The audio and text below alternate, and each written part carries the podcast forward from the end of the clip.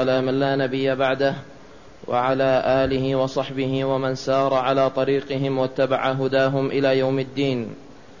قال الناظم نفعنا الله بعلمه في المسائل الثلاث وأدلتها وثالثا أن الذي أطاع الرب والرسول ثم انصاع محرم عليه أن يوالي معاندا ولو من العيال دليله أواخر المجادلة. فاسمع كفيت واشكرن باذله ثم اعلمن يا أخي في الله واحذر بأن تلقبا بالله أن الحنيفية في اعتقادي أن تعبد الله بلا عناد وشرطه الإخلاص من أساس من جنة مخلوقة أو ناس دليله في الذاريات يقرأ فاعمل به مجاهدا لتبرأ. وأعظم الذي أراد الله توحيده فمن ابى قلاه ووصفه الإفراد بالعبادة فقم به لتكرم الزيادة وعكسه الشرك بلا تردد ومن وعى مقالتي فقد هدي دليله بسورة النساء وخل حتما مكمن البلاء. الحمد لله رب العالمين. والصلاة والسلام على خاتم الأنبياء والمرسلين نبينا محمد وعلى آله وأصحابه والتابعين لهم بإحسان إلى يوم الدين. ربنا آمنا بما أنزلت واتبعنا الرسول فاكتبنا مع الشاهدين. اللهم لا علم لنا إلا ما علمتنا فانفعنا بما علمتنا وزدنا علما. إنك أنت العليم الحكيم. أما بعد فدرسنا اليوم فيما يخص نظم الأصول الثلاثة. وانتهى بنا المطاف عند المسألة الثالثة وأدلتها. وقد مضى معنا في الدرس الماضي ما يتعلق بالمسألة الأولى وهي أن الله جل وعلا أتم فينا الرزق والخلق وأنه لم يدعنا بلا نبي أو رسول يدعونا إلى دين الله جل وعلا. ثم ذكرنا المسألة الثانية وهي أن الله جل وعلا نهى العباد أن يشركوا به شيئا. نهى العباد أن يشركوا به شيئا. واليوم نبدأ في المسألة الثالثة. وهي قول الناظم وثالثا أن الذي أطاع الرب والرسول ثم انصاع.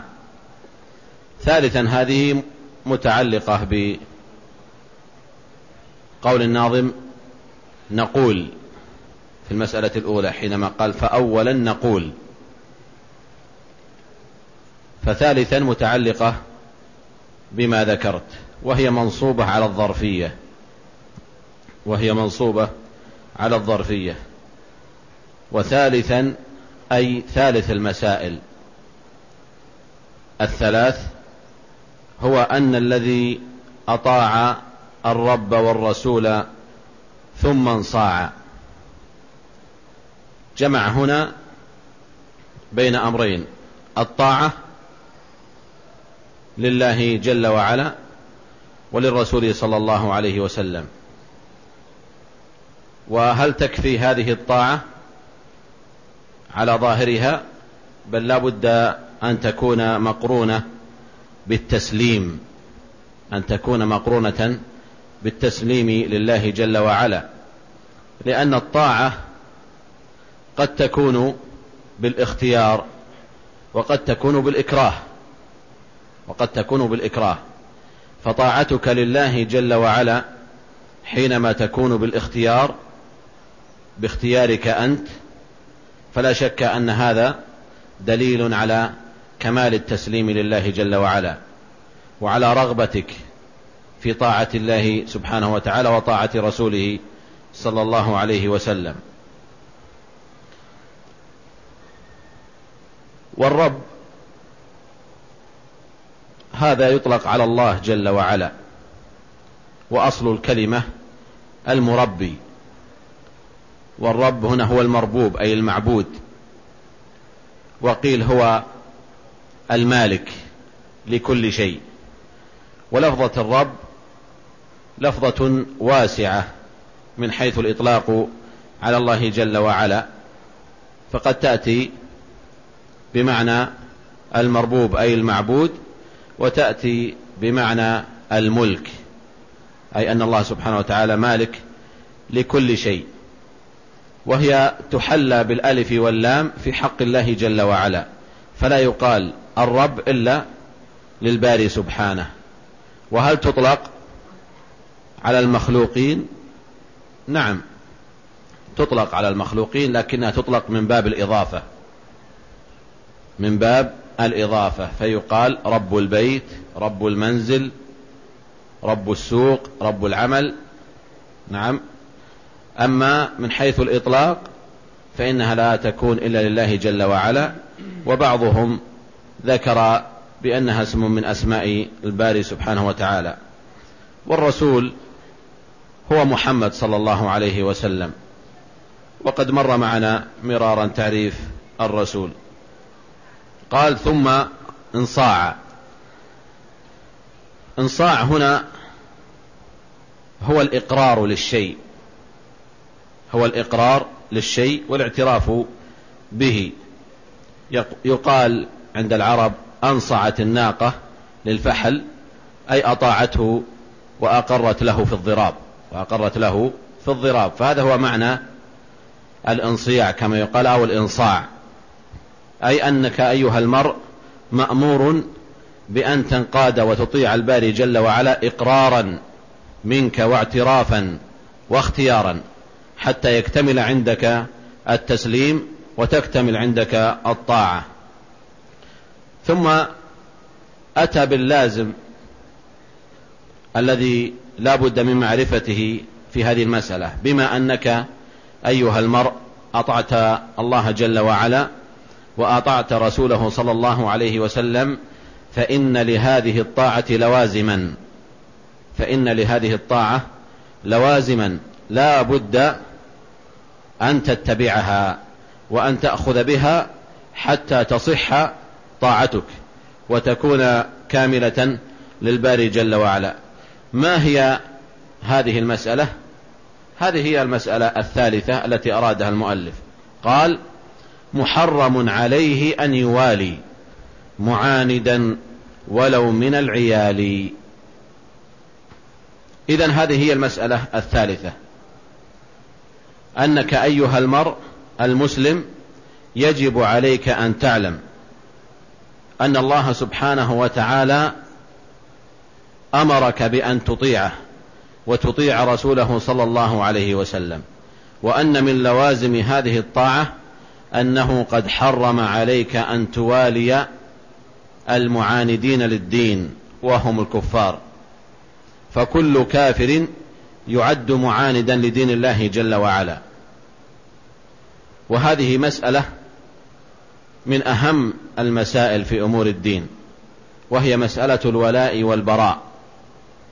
الولاء للمؤمنين والبراء من الكافرين. ودليل ذلك قوله تعالى ولقد بعثنا في كل أمة رسولا أن اعبدوا الله واجتنبوا الطاغوت.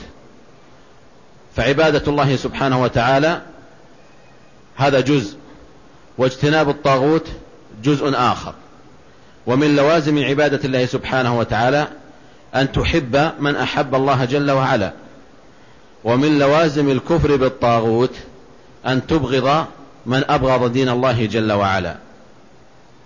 فهذا هو الولاء والبراء في الإسلام. وقد صح الحديث عن النبي صلى الله عليه وسلم عند الطبراني وغيره أنه قال أوثق أو من أوثق عرى الإيمان الحب في الله والبغض في الله.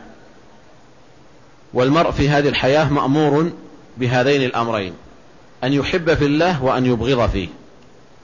أما الحب في الله فلا يكون إلا للمؤمنين. وأما البغض في الله فهو ينقسم إلى قسمين. بغض للكافرين والقسم الثاني بغض للعاصين من المؤمنين. وتنزل هذا البغض على كل بحسبه. فبالنسبة للمؤمن يكون بغضا نسبيا أي أنه مخلوط وممزوج بشيء من المحبة. إلا أن هذه المحبة وهذا البغض يكون للمؤمن بقدر ما عنده من إيمان وبقدر ما عنده من معصية. فلا يجوز أن تبغض أخاك المؤمن بالكلية. كما أنك لا تحبه بالكلية مع أن عنده شيئا من المعاصي. فتحبه لما فيه من الطاعة وتبغضه لما فيه من المعصية. فحينئذ يتراوح الحب والبغض تراوحا نسبيا فقد تحب هذا الرجل بنسبة سبعين بالمئة وتبغضه بنسبة ثلاثين بالمئة. بقدر ما عنده من المعاصي التي هي الثلاثين بالمئة والطاعة التي هي سبعين بالمئة. وبعضهم خمسين وخمسين وبعضهم ثلاثين وسبعين بالعكس. وبعضهم وقد يصل الإنسان إلى أن يكتمل الحب في حينما لا يظهر لك منه في الظاهر من دواعي البغض شيئا. أما, أما أنك تبغض المرء بغضا كاملا لمعصية ما فهذا ليس هو البغض الذي أمر به الشارع. ولذلك من معتقد أهل السنة والجماعة أنهم يحبون المرء المسلم بقدر ما عنده من الإيمان ويبغضونه بقدر ما عنده من المعصية. وإذا عرفت هذا عرفت حينئذ كيف تتعامل مع إخوانك في الدين وأن ما نشاهده مما يتعلق بمسألة الحب في الله والبغض في الله في إخوان لإخواننا في الدين هذه المسألة يهملها كثير من الناس ويكون لحظوظ النفس فيها دخل كبير ويكون لحظوظ النفس فيها شأن عظيم مبني على الأهواء ومبني أيضا على البعد عن العلم وعدم معرفة حقيقة الولاء والبراء في الإسلام. هذا هو ما يتعلق بالنوع الأول من القسم الثاني. أما النوع الثاني فهو بغض الكافرين. وهذا البغض لا يتبعض. لا يتبعض ولا يكون نسبيا. بل إنك تبغض الكافر بغضا كاملا. حتى ينقاد إلى الدين ويستجيب لأمر الله جل وعلا. ويستجيب لأمر الله جل وعلا. وهذا ما يسمى بالبراء. لأن الولاء إنما يكون للمؤمنين. والبراء إنما يكون من الكافرين والبراء هو التبري. ومنه قوله تعالى إذ قالوا لقومهم إنا براء منكم. إنا براء منكم. حكاية عن إبراهيم عليه الصلاة والسلام.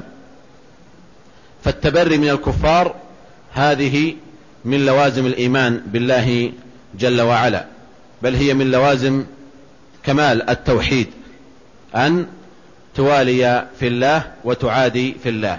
بل إن ولاء الكافرين وحب الكافرين يعد ناقضا من نواقض الدين الإسلامي. يعد ناقضا من نواقض الدين الإسلامي. وما هو الدليل على هذا؟ لأنه يقول محرم محرم عليه أن يوالي. هذه الولاية حتى لو كانت لأقرب قريب منك. ولذلك قال الناظم ولو من العيال. العيال هم أولاد الرجل أو من يعولهم. العيال هم أولاد الرجل أو من يعولهم. فحتى لو كان هذا الكافر أقرب قريب إليك كولدك أو عمك أو خالك أو لو كان أمك وأباك. أو لو كان أمك وأباك فإنه لا يجوز أن تواليهم أو أن تحبهم بل لا بد أن تبغضهم غير أن الشارع الحكيم استثنى للمرء الوالدين بأن يصاحبهما بالمعروف بأن يصاحبهما بالمعروف وهذه خاصية استثناها الشارع للوالدين إذا كانوا إذا كانا كافرين للوالدين إذا كانا كافرين. وما هو الدليل على مسألة البراء هنا وتحريم الموالاة؟ قال الناظم دليله أواخر المجادلة. فاسمع كفيت واشكرن باذلة أواخر المجادلة أي الآية التي في آخر سورة المجادلة أو المجادلة. وهي قوله تعالى لا تجد قوما يؤمنون بالله واليوم الآخر يوادون من حد الله ورسوله ولو كانوا آباءهم أو أبناءهم أو إخوانهم أو عشيرتهم. إلى آخر الآية. فهنا ذكر الأبناء والآباء والإخوان والعشيرة. لا تجوز موالاتهم التي هي بمعنى المحبة لأن الموالاة تأتي ولها صورتان. الصورة الأولى مجرد البر والقسط. والصورة الثانية هي الموالاة التي بمعنى المودة والمحبة. أما الصورة الأولى التي هي بمعنى البر والقسط فهذه في حق الوالدين الكافرين أن تصاحبهما في الدنيا معروفا. وأن تبرى بهما وتقسط إليهما. والقسط هنا هو العدل أي ألا تظلم والديك. والآية التي ذكرناها وصاحبهما في الدنيا معروفة. ويدل لذلك ما جاء في الصحيح أن أم أسماء بنت أبي بكر قدمت إليها وكانت لم تسلم قبل ذلك وذكرت للنبي صلى الله عليه وسلم أنها كانت راغبة فاستأذنته أن تبر بها أو أن تصلها فأمرها النبي صلى الله عليه وسلم بذلك. وهذا لا يلزم أن يكون فيه معنى المودة التي نهيت عنها وإنما أمرت بالبر الذي هو الإحسان في الدنيا مع العدل والقسط. أما النوع الثاني فهي الموالاة التي هي بمعنى المودة أي أن توالي الكافر وفي قلبك مودة له ومحبة. وهذا, وهذا هو الذي ذكر أهل العلم أنه مخرج من ملة الإسلام. والدليل على ذلك قوله تعالى يا أيها الذين آمنوا لا تتخذوا اليهود والنصارى أولياء. بعضهم أولياء بعض ومن يتولهم منكم فإنه منهم. ومن يتولهم منكم فإنه منهم. ويدل عليه أيضا قوله تعالى يا أيها الذين آمنوا لا تتخذوا عدوي وعدوكم أولياء تلقون إليهم بالمودة.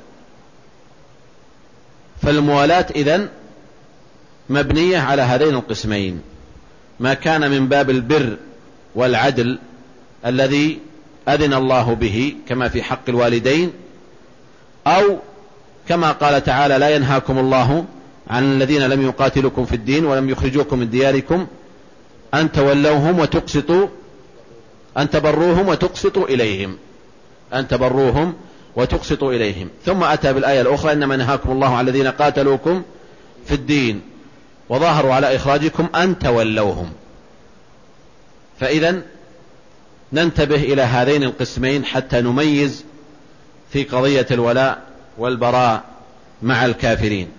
ما كان مخلوطا بالموط... ممزوجا بالمودة والمحبة فهذا هو المخرج من ملة, من ملة الإسلام. وأما ما كان مبنيا على القسط والعدل كالذي يكون بينك وبينه ميثاق وهو من الكفار فهذا الميثاق فيه نوع من الولاء لكنه ليس من الولاء القلبي. وإنما من ولاء العدل وهو الإيفاء بالعهد وهو الإيفاء بالعهد.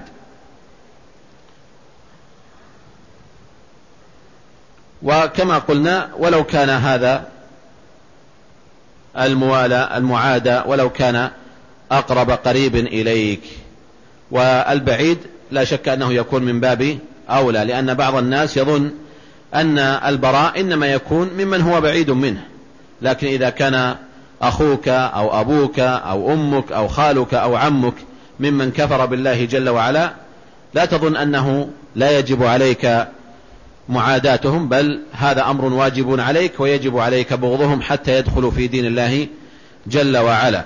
ولذلك قال معاندا ولو من العيال حتى يزيل هذا الظن وهذا اللبس. قوله فاسمع كفيت واشكرن باذله هنا أمره بأن يسمع هذه المسألة ويسمع دليلها الذي هو في سورة المجادلة. وقوله كفيت هذا من باب الدعاء أي كفاك الله الشر أو نحو ذلك مما يسوءك. فاسمع كفيت هذا إذا كان من باب الدعاء أو أنه يكون من باب أنك كفيت عن البحث. في هذه المسألة فقد ذكرتها لك. ثم أمره بأن يشكر هذا الناظم بقوله واشكرن باذله الذي بذل لك هذا النظم وبين لك هذه المسألة بهذا الاختصار. ثم انتقل بعد ذلك وقال ثم اعلمن يا أخي في الله واحذر بأن تلقبا بالله. هنا أرشده إلى أن يعلم. لأن المسألة لا يمكن أن تتصورها على حقيقتها إلا بعلم. وإذا طرح عليك شيء من أمور الدين وأنت لا تعلم لا تفهم هذه المسألة فحينئذ لا تقوم الحجة عليك ولا تظهر. فلذلك أسبق هذا الكلام بقوله اعلم لأن العلم هو إدراك الشيء على ما هو به وقد ذكرناه سابقا. وقوله يا أخي في الله هنا أتى بها بعد ذكر ما يتعلق بالولاء والبراء ليحقق لك هذا في الواقع ويبينه لك أنك أنت أيها الأخ المتعلم أخ لي في الله. فهذه من علامات تطبيق الولاء في الإسلام. فكل من دخل في الإسلام فهو أخ لنا في الله فهو أخ لنا في الله. يا أخي في الله واحذر بأن تلقبا بالله. هنا حذره من أن يكون ممن يوصف أو يلقب بإيش؟ بالله. وقوله بالله ليس الذي هو لفظ الجلالة وإنما أتى هنا بكلمة الله من اللهو. وهذا قمة الجناس. وهذا قمة الجناس. فالتشابه هنا في الله وهنا واحذر بأن تلقبا بالله. الله أي هو الذي يلهو. ولا شك أن من يلقب بالله ليس حريا بأن يدرك هذه المعاني. فكأن الناظم يقول احذر فإن هذا العلم وهذا الباب لا ينبغي أن يعلمه من هو في حياته لاهن غافل. بل لا يتبينه ولا يعلمه ولا يحرص عليه إلا من ترك اللهو جانبا لأنه لا مجال للهو في هذه الأمور بل هي من أمور الاعتقاد المهمة التي ينبغي ألا يغفلها أحد من المسلمين. ولأجل أن تكون هذه الإشارة في قوله واحذر بأن تلقبا بالله داعية إلى أن يتنبه الطالب إلى المسألة التي يريد أن يطرحها له الناظم. قال أن الحنيفية في اعتقادي أن تعبد الله بلا عناد. إذا هذه هي المسألة التي أراد المؤلف أو الناظم أن يبينها للقارئ وهو أن الحنيفية في الاعتقاد هي أن تعبد الله جل وعلا بلا عناد. أن الحنيفية الحنيفية مأخوذة من الحنف وهو الميل. في الأصل هو الميل لكنه المراد هنا هو الميل إلى الخير هو الميل إلى الخير أو الميل عن الشر إلى الخير. ولذلك سميت ملة إبراهيم الملة الحنيفية وذلك لما فيها من الخير والميل عن الشر. والله جل وعلا قال ملة إبراهيم حنيفا ملة إبراهيم حنيفا فأراد أن يبين هنا الحنيفية. ما معنى الحنيفية؟ وما المراد بها؟ على أساس أنها هي ملة إبراهيم عليه السلام. قال أن تعبد الله بلا عناد. أن تعبد الله بلا عناد. العناد هو ضد الانقياد والمعاند لا يمكن أن ينقاد. فمهما كانت عبادتك إذا مازجها شيء من العناد أو التضجر حينئذ أصبحت ناقصة. وهذا النقص يختلف بحسبه في أمور العبادات. أما في أمور الاعتقاد في حق الله جل وعلا وفي توحيده فلا بد من الانقياد الكامل. فلا بد من الانقياد الكامل كما سيأتي معنا في توضيح حقيقة التوحيد. قوله هنا أن تعبد الله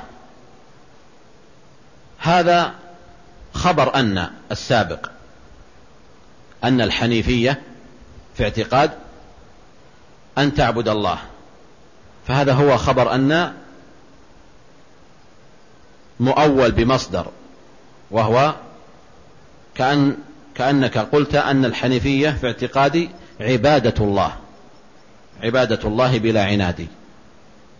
فهذا هو محل هذه مسألة من الإعراب فيكون معنى اعلم أن الحنيفية هي عبادة الله هي عبادة الله بلا عناد. وقوله أن تعبد الله العبادة هنا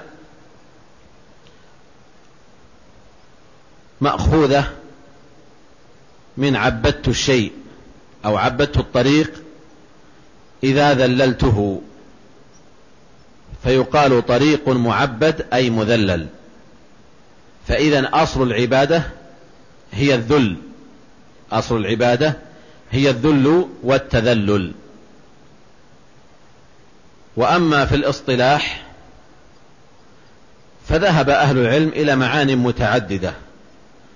لكن جمهور المتأخرين ارتضوا ما ذكره شيخ الإسلام ابن تيمية رحمه الله تعالى في كتابه العبودية حينما بين أن العبادة هي اسم جامع اسم جامع. عبادة هذه اسم. يجمع معاني كثيرة. اسم جامع لكل. أتى بلفظة كل حتى يشمل جميع أنواع العبادة. اسم جامع لكل ما يحبه الله. ويرضاه من الأقوال والأعمال الظاهرة والباطنة. من الأقوال والأعمال الظاهرة والباطنة.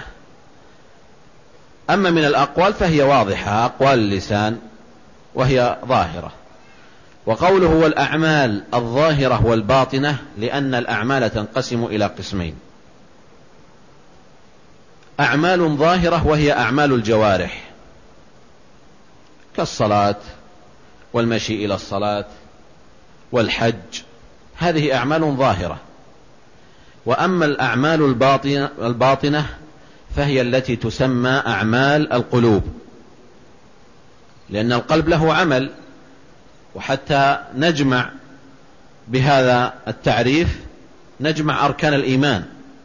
لأن الإيمان هو قول باللسان تصديق بالجنان وقول باللسان وعمل بالأركان. وقد ذكر هنا الأقوال بقي الأعمال. فهناك ما يسمى أعمال القلوب وهناك ما يسمى أعمال الجوارح. فأعمال الجوارح مثلنا لها وأما أعمال القلوب كالقصد والنية والحب في الله والبغض في الله هذا من أعمال القلوب. الرغبة والرهبة من أعمال القلوب الرجاء والخوف. كل هذه من أعمال القلوب. فلذلك قال الأعمال الظاهرة والباطنة لأن أعمال القلوب باطنة لا يطلع عليها إلا الباري جل وعلا. فلذلك نسب إلى شيء من أعمال القلوب ما يسمى بالشرك الخفي.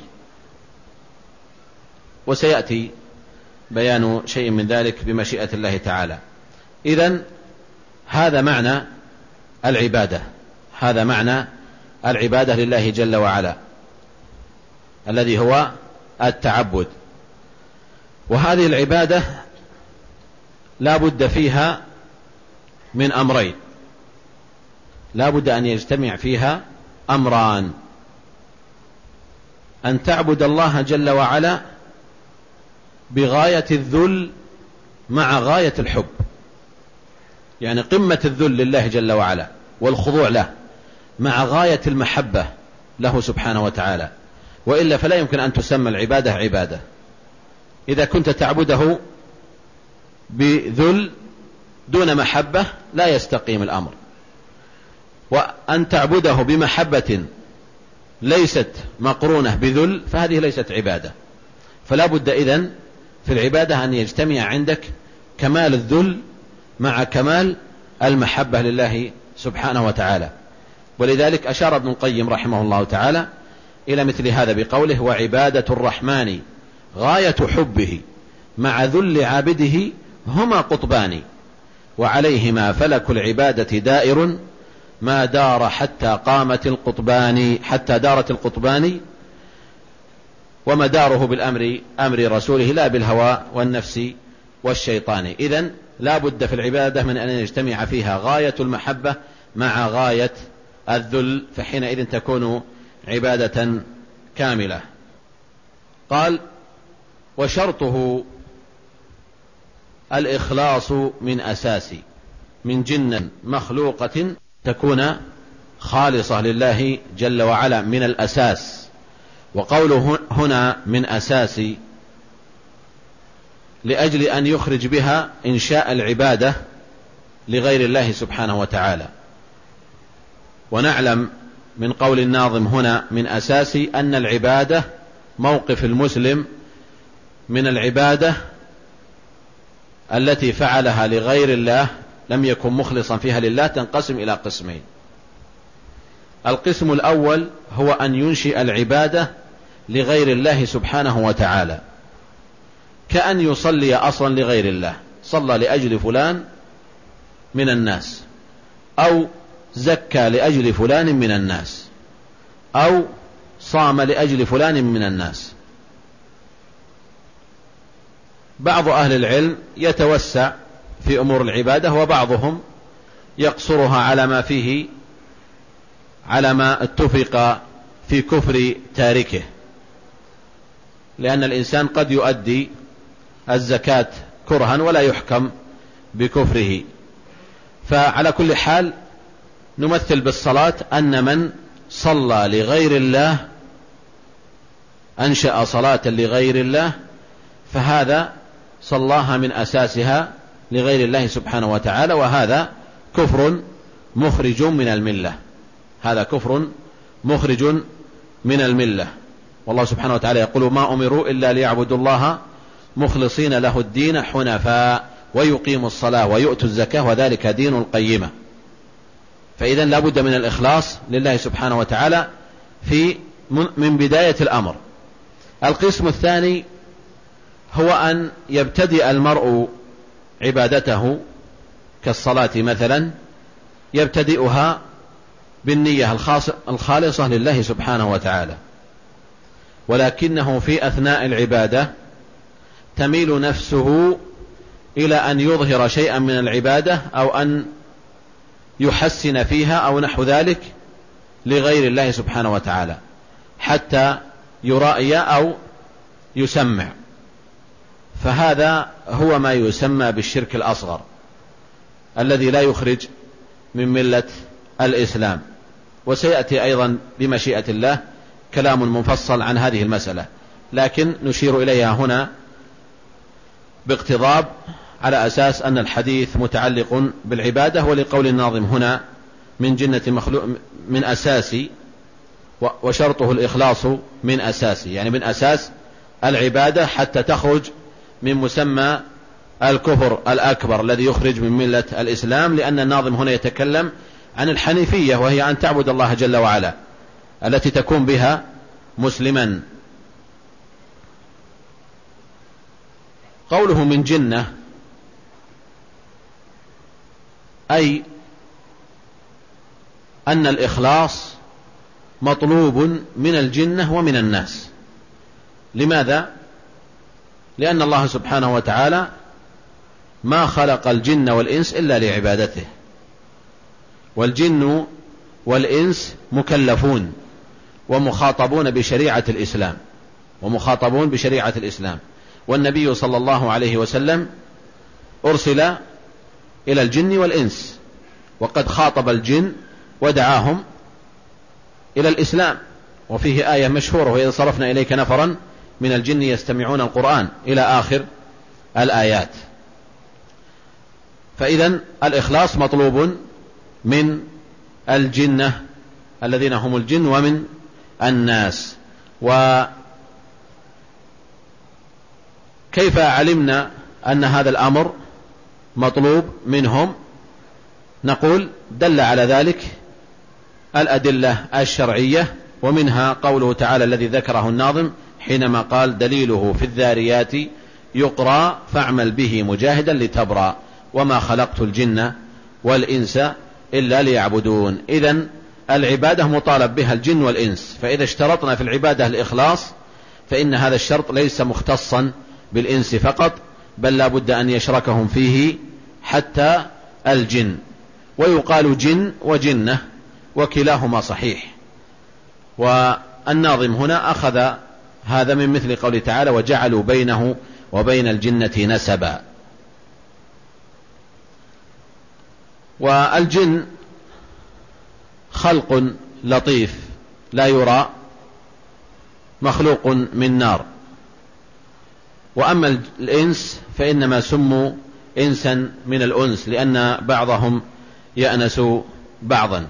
والجن والإنس كل منهم مخلوق كل منهم مخلوق لقوله تعالى وما خلقت الجن والإنس إلا ليعبدون والجن عالم عظيم خلقه الله جل وعلا.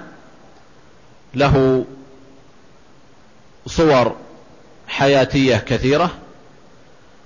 علاقتهم بالإنس هي من باب إما الإغواء أو التلبس بالإنس وإن الشياطين ليوحون إلى أوليائهم ليجادلوكم. وقال تعالى شياطين الإنس والجن يوحي بعضهم إلى بعض زخرف القول غرورا. أو أن يكون بالتلبس كما قال تعالى لا يقومون إلا كما يقوم الذي يتخبطه الشيطان من المس ولأهل العلم كلام طويل مفصل حول علاقة الإنس بالجن وهل يكون بينهما تزاوج أو لا يكون بينهما تزاوج وولادة وما شاكل ذلك وليس هذا هو محل بسطها. ثم أشار الناظم إلى أن الدليل على هذه المسألة هو ما كان في سورة الذاريات وهو قوله تعالى وما خلقت الجن والإنس إلا ليعبدون. فقال دليله في الذاريات يقرأ يقرأ أي معروف يسمع, يسمع في الصلوات وفي التلاوة فهو مقروء. هذه الآية وهذا الدليل مقروء. لكن هل يكفي مجرد السماع؟ لا. ولذلك أتبع الناظم قوله أتبع هذا بقوله فاعمل به مجاهدا لتبرى فاعمل به أي بماذا؟ بهذا الدليل الذي في سورة الذاريات. وقوله مجاهدا هنا حال أي حال كونك مجاهدا لنفسك لأن بعض الناس لا يستطيع أن يقاوم نفسه وأن يجاهدها في أمور العبادة. وأمور العبادة لله جل وعلا تحتاج إلى صبر ومصابرة. وأمر أهلك بالصلاة واصطبر عليها. ولم يقل أيضا واصبر بل هذا مبالغة وزيادة في الصبر واصطبر عليها. فكثير من الناس قد لا يجعل من نفسه حظا في هذا الميدان وهو ميدان المجاهدة والمصابرة في أمور الدين. ولا شك أن الإنسان كلما كان مجاهدا ومصطبرا في أمور الطاعة كلما كان أقرب إلى الله جل وعلا وكلما كان أعظم أجرا من غيره. والمشقة وما يتعلق بها في أمور العبادة هذه قد جاءت بها سنة النبي صلى الله عليه وسلم ففي حديث النبي صلى الله عليه وسلم لعائشة في الحج حينما قال إن أجرك على قدر نصبك على قدر نصبك. فكلما اشتدت مجاهدة الإنسان مع نفسه في أمور العبادة كلما زاد أجره وكلما تحقق توحيده لله جل وعلا على قدر أكبر. فلذلك أوصى الناظم هنا فقال مجاهدا لتبرأ تبرأ أي تكون بريئا وخليا من التكاسل والنكوص عن دين الله سبحانه وتعالى. ولا شك أن كل واحد منا يبحث عن هذا التبري من التكاسل والبعد عن عبادة الله جل وعلا والتخلي عن العمل بما نسمع. وأنت أيها العبد مأمور بأن تعمل بما علمت ومن علم ولم يعمل فهو كاليهود يكون من الضالين. ومن عمل أيضا بلا علم فهو كالنصارى يكون من المغضوب عليهم. ثم انتقل الناظم بعد ذلك إلى مسألة مهمة حيث بين قبل ذلك العبادة ثم أراد أن يبين أعظم ما أراده الله سبحانه وتعالى من هذه العبادة لأن الله جل وعلا ما خلق الجن والإنس إلا لعبادته لكن ما هي هذه العبادة؟ أو ما أعظم صور العبادة؟ قال وأعظم الذي أراد الله توحيده فمن أبى قلاه. قوله هنا قلاه مأخوذ من القلى وهو البغض. وهو البغض. أي أن من أبى توحيد الله ولم ينقد له فحري بأن يكون ممن قلاه الله أبغضه ولا شك أن من أبغضه الله جل وعلا فإن حينئذ مأواه النار وما للظالمين من أنصار. ومنه قوله تعالى ما ودعك ربك وما قلى ما تركك وهجرك ولا قلاك أيضا لم يبغضك وذلك حينما انقطع الوحي عن النبي صلى الله عليه وسلم مدة سنتين ونصف قبل الهجرة. حتى قال كفار قريش تركه ربه. فأنزل الله سبحانه وتعالى هذه الآية. ما ودعك ربك وما قلى. إذا من أبى توحيد الله جل وعلا فقد قلاه الله أي أبغضه. ومن أبغضه الله أبعده من رحمته. أما قوله توحيده هذا هو توحيد الله جل وعلا. والتوحيد هنا مصدر وحد يوحد إذا جعل الشيء واحدا. هذا من حيث اللغة. أما من حيث الاصطلاح فالتوحيد هو إفراد الله جل وعلا بما اختص به من الربوبية والألوهية والأسماء والصفات. إذا قيل لك ما هو التوحيد فتقول التوحيد هو إفراد الله جل وعلا بما اختص به في ربوبيته وألوهيته وأسمائه وصفاته. ومن هنا نأخذ أن أقسام التوحيد أو أنواع التوحيد ثلاثة توحيد الربوبية وتوحيد الألوهية وتوحيد الأسماء والصفات. أما توحيد الربوبية فهو إفراد الله جل وعلا بأفعاله. أي بمعنى أن تنسب الأفعال لله جل وعلا وحده التي يفعلها في هذه الكون في هذا الكون. وذلك يكون في ثلاثة أمور. يكون في الخلق ويكون في الملك ويكون في التدبير. يكون في الخلق ويكون في الملك ويكون في التدبير. فعليك أن تفرد الله جل وعلا في الخلق. لأن الله جل وعلا يقول هل من خالق غير الله؟ ويقول الله خالق كل شيء. الله خالق كل شيء. فإفراد الله جل وعلا بالخلق هذا جزء من توحيد الربوبية. فلا يمكن أن يخلق غير الله شيئا. لكن هل يصح أن يكون هناك خالق غير الله جل وعلا؟ نقول قد قال الله سبحانه وتعالى قد قال النبي صلى الله عليه وسلم في الذين يصورون يقال لهم أحيوا ما خلقتم. فنسب الخلق هنا إليهم فنسب الخلق إليهم. وفي اللغة هذا أمر دارج عند العرب أنه ينسب الخلق إليهم. وذلك قال بعضهم ولا أنت تفري ما خلقت وبعض القوم يخلق ثم لا يفري وبعض القوم يخلق ثم لا يفري. لكن نقول حتى لو نسب الخلق إلى غير الله سواء كان ما دل عليه الحديث أو ما دل عليه أيضا قوله تعالى فتبارك الله أحسن الخالقين فدل على أن هناك خالقين غير الباري جل وعلا. لكن نقول هذا الخلق خلق ناقص وهو خلق نسبي وليس هو كخلق الله جل وعلا الذي هو إيجاد من العدم وإنما هو الخلق الذي هو الجمع بين الشيئين أو التركيب. من الشيء الموجود. أما الإحداث من عدم فلا يمكن أن يوجد في الواقع ما يخرج من العدم. كل ما يصنع أمور الصناعات وما يتعلق بها كل هذه أمور مرجعها إلى النظم أو التركيب بين الشيئين أو الإنشاء من شيء آخر. أما أن يوجد من العدم فهذا مستحيل. وانظروا في جميع ما يحدث. لا يمكن أن يوجد من عدم وإنما الذي يوجد من العدم هو هو الله.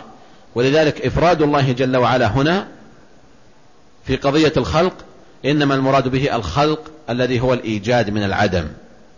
وأما وصف المخ... بعض المخلوقين بالخلق فليس هو الخلق الذي للباري جل وعلا. فإذا أول شيء فيما يتعلق بتوحيد الربوبية أن تفرد الخلق للباري سبحانه وتعالى. ثم ثانيا إفراد الباري جل وعلا بالملك. فالله سبحانه وتعالى هو مالك كل شيء. ولذلك قال قل من بيده ملكوت كل شيء وهو يجير ولا يجار عليه. فالملك الكامل والملك الحقيقي هو للباري سبحانه وتعالى. لمن الملك اليوم؟ لله الواحد القهار. هل ينسب الملك لغير المخلوقين؟ نعم. وقال الملك إني أرى سبع بقرات سمان. والملك مشاهد في هذه الدنيا لكنه ملك قاصر وليس ملكا كاملا ولا ملكا حقيقيا وإنما هو ملك دنيوي وملك جزئي. أما الملك الكامل فهو الله جل وعلا. الملك الكامل فهو لله سبحانه وتعالى. فلذلك تفرد الباري جل شأنه فيما يتعلق بالملك. ثم أيضا الأمر الثالث إفراده بالتدبير. إفراده بالتدبير. فلا يكون شيء في هذا الكون ولا يدبر شيء في هذا الوجود إلا من الله جل وعلا. فالله سبحانه وتعالى هو الذي يدبر شؤون الخلائق. وأي خلل في هذا من اعتقاد أن هناك من هو غير الله جل وعلا يدبر شيئا دون مشيئة الله سبحانه وتعالى وتدبيره وإرادته فإن هذا كفر بتوحيد الربوبية. وسيأتي زيادة, زيادة تفصيل لهذا بمشيئة الله فيما يتعلق بأنواع الشرك. إن أدركناه في هذا الدرس أو في الدرس القادم بمشيئة الله تعالى. إذا هذا ما يتعلق بتوحيد الربوبية. أما التوحيد الثاني فهو توحيد الألوهية. وهو إفراد الله جل وعلا بأفعالنا. توحيد الربوبية هو إفراد الله بأفعاله. فتقول هو الرازق هو المحيي هو المميت هو المدبر هو المالك هو الخالق. فتوحده في أفعاله. لا يمكن أن يخلق معه أحد ولا ولا أن يدبر معه أحد ولا أن يرزق معه أحد. في كل أمور الربوبية لا شريك له فيجب عليك أن تفرده. في أمور العبادة أن تفرده بأفعالك. وأفعالك ما هي؟ الصلاة الزكاة الحج الصوم الرجاء الخوف الرغبة الرهبة الاستغاثة. وما شابه ذلك. كل أنواع العبادة تفرد الله جل وعلا بها أي أنك لا توجهها إلا لله سبحانه وتعالى. ومتى ما أشركت مع الله غيره في هذه المسألة فحينئذ تكون وقعت في شرك الألوهية. ويكون هناك إخلال بتوحيد الألوهية. ولا شك أن توحيد الألوهية هو أعظم هذه الأنواع الثلاثة وهي التي أرسل لأجلها الرسل. كل رسول يقول اعبدوا الله ما لكم من إله غيره. ولم تكن دعوة الرسل هي الأمر بتوحيد الله جل وعلا في الربوبية. فقط لماذا؟ لأن هذا أمر يقر به معظم الخلائق. كلهم يقرون بأن الخالق الرازق هو الله. حتى كفار قريش الذين عاندوا النبي صلى الله عليه وسلم إنما كانوا يقرون بأن الخالق هو الله. ولئن سألتهم من خلق السماوات والأرض لا يقولون خلقهن العزيز العليم. وخالف في ذلك بعض المجوس. الذين جعلوا للعالم خالقين. الذين جعلوا للعالم خالقين. النور والظلمة أي الشمس والقمر أو النهار والليل. قالوا هذان الخالقان هما اللذان خلق العالم. ومع ذلك هم لا يتفقون على أن الاثنين على حد سواء. بل يجعلون النهار هو إله الخير وهو الإله الأعظم. حتى مع ذلك يثبتون الأمر في الأخير إلى جهة واحدة إلى جهة واحدة. ولذلك قال المتنبي في بيته المشهور وكم لظلام الليل عندك من يد تخبر أن المانوية تكذب. المانوية هم المجوس الذين قالوا إن للعالم خالقين النور والظلمة. فيقول وكم لظلام الليل عندك من يد من, من إحسان في الليل؟ تخبر بأن المانوية تكذب تقول أن الليل هو إله الظلمة والسوء وهذا يحصل فيه إحسان فهذا دليل على كذب المجوس. هؤلاء الذين خالفوا وقالوا إن للعالم خالقين وإلا فمعظم المشركين يقرون بتوحيد الربوبية وربما يحصل شيء من الإخلال بهذا عند بعض المشركين في نسبة بعض الأمور إلى غير الله سبحانه وتعالى كما ذكرنا سابقا في حديث زيد بن خالد الجهني من قال مطرنا بفضل الله رحمته فهذا مؤمن بي كافر بالكوكب ومن قال مطرنا بنوء كذا وكذا فهذا كافر بي مؤمن بالكوكب. لماذا؟ لأنه عزى الإمطار إلى الكوكب ولم يعزه إلى الباري جل وعلا فهذا إشراك في الربوبية. ومنه ما ذكرناه أيضا فيما رواه أحمد وغيره في الذي قال وفي يده حلقة من صفر قال من الواهنة. ظن أنه يدفع هذا المرض فقال انزعها فإنها لا تزيدك إلا وهنا. ففي هذا نسبة إلى تأثير هذا وهذا ما يخص توحيد الربوبية. والإشراك في توحيد الربوبية أمره ظاهر بل إنه اشتد في العصور المتأخرة أكثر منه في العصور المتقدمة. كفار قريش يقرون بتوحيد الربوبية. ولكن في زمان زماننا هذا بل حتى بعض المسلمين يقعون في جوانب توحيد الربوبية ويشركون بالله فيه. فكم تنسب كثير من الأحداث إلى غير الله سبحانه وتعالى. وكثير من الأمور تنسب إلى غير الباري جل شأنه. وأمثال هذا كثيرة جدا. وأضرب لذلك مثالا. شيخ الإسلام محمد بن عبد الوهاب رحمه الله ذكر أن مشركي زمان النبي صلى الله عليه وسلم أفهم بلا إله إلا الله وأكثر توحيدا في جانب الربوبية من مشركي زماننا. وهذه المسألة أشكلت على السلطان الملك المشهور صديق حسن خان صاحب المؤلفات. لم يتبين له كيف يجمع بين هذا الكلام. نحن في عصر الإسلام وكيف يكون الإشراك في هذا الجانب أعظم من إشراك المتقدمين سواء كان في الربوبية أو الألوهية. لأن مشركي زمان النبي صلى الله عليه وسلم كانوا يلجؤون إلى الله جل وعلا في إيش؟ في الشدة. وأما في السراء فإنهم يلجؤون إلى آلهتهم. وأما مشركي زماننا فهم يلجؤون إلى غير الله في السراء والضراء. فهذه المسألة أشكلت عليه رحمه الله. فذكر قصته وهو يريد الحج حينما رفأت بهم سفينة إلى مضيق عدن في اليمن. قال فجاءتهم ريح كادت أن تودي بهذه السفينة. فإذا بمن معهم منهم من يقول يا عيدروس ومنهم يقول يا بدوي ومنهم يقول يا فلان ولم يجد إلا قلة يذكرون الله جل وعلا ومنهم من يقول يا علي فقل فقال حينئذ عرفت حقيقة هذه المقولة. فعرفت أن هؤلاء أشركوا بالله في السراء وفي الضراء. فإذا لا نعتمد على أن توحيد الربوبية يقر به مطلقا. فكما أنه حصل في الألوهية حتى في ديار الإسلام يحصل كذلك فيما يتعلق بأمور الربوبية. وسنأتي إن شاء الله بزيادة بيان لهذا فيما يتعلق بأنواع الشرك. بقي معنا النوع الثالث وهو توحيد الأسماء والصفات وهو أن تفرد الله جل وعلا بأسمائه وصفاته. وهذا يتضمن شيئين يتضمن الإثبات ويتضمن النفي. أما الإثبات فهو أن تثبت لله جل وعلا ما أثبته لنفسه أو أثبته له نبيه صلى الله عليه وسلم من الأسماء والصفات من غير تحريف ولا تعطيل ولا تشبيه.